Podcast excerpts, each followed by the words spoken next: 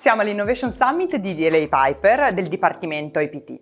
Oggi c'è con noi Luna Bianchi eh, che ci parlerà eh, di alcune criticità relative a NFT eh, e metaverso. In particolare vorrei chiedere eh, a Luna Bianchi eh, quali sono le principali criticità legali eh, su NFT e metaverso, secondo la sua esperienza. Dunque, ci sono diverse tematiche giuridiche e tecniche rilevanti rispetto a quello che potrà essere lo sviluppo sia degli NFT, ma in realtà del metaverso in generale e della sua possibile governance attraverso il web 3.0, cioè un sistema decentralizzato basato su blockchain.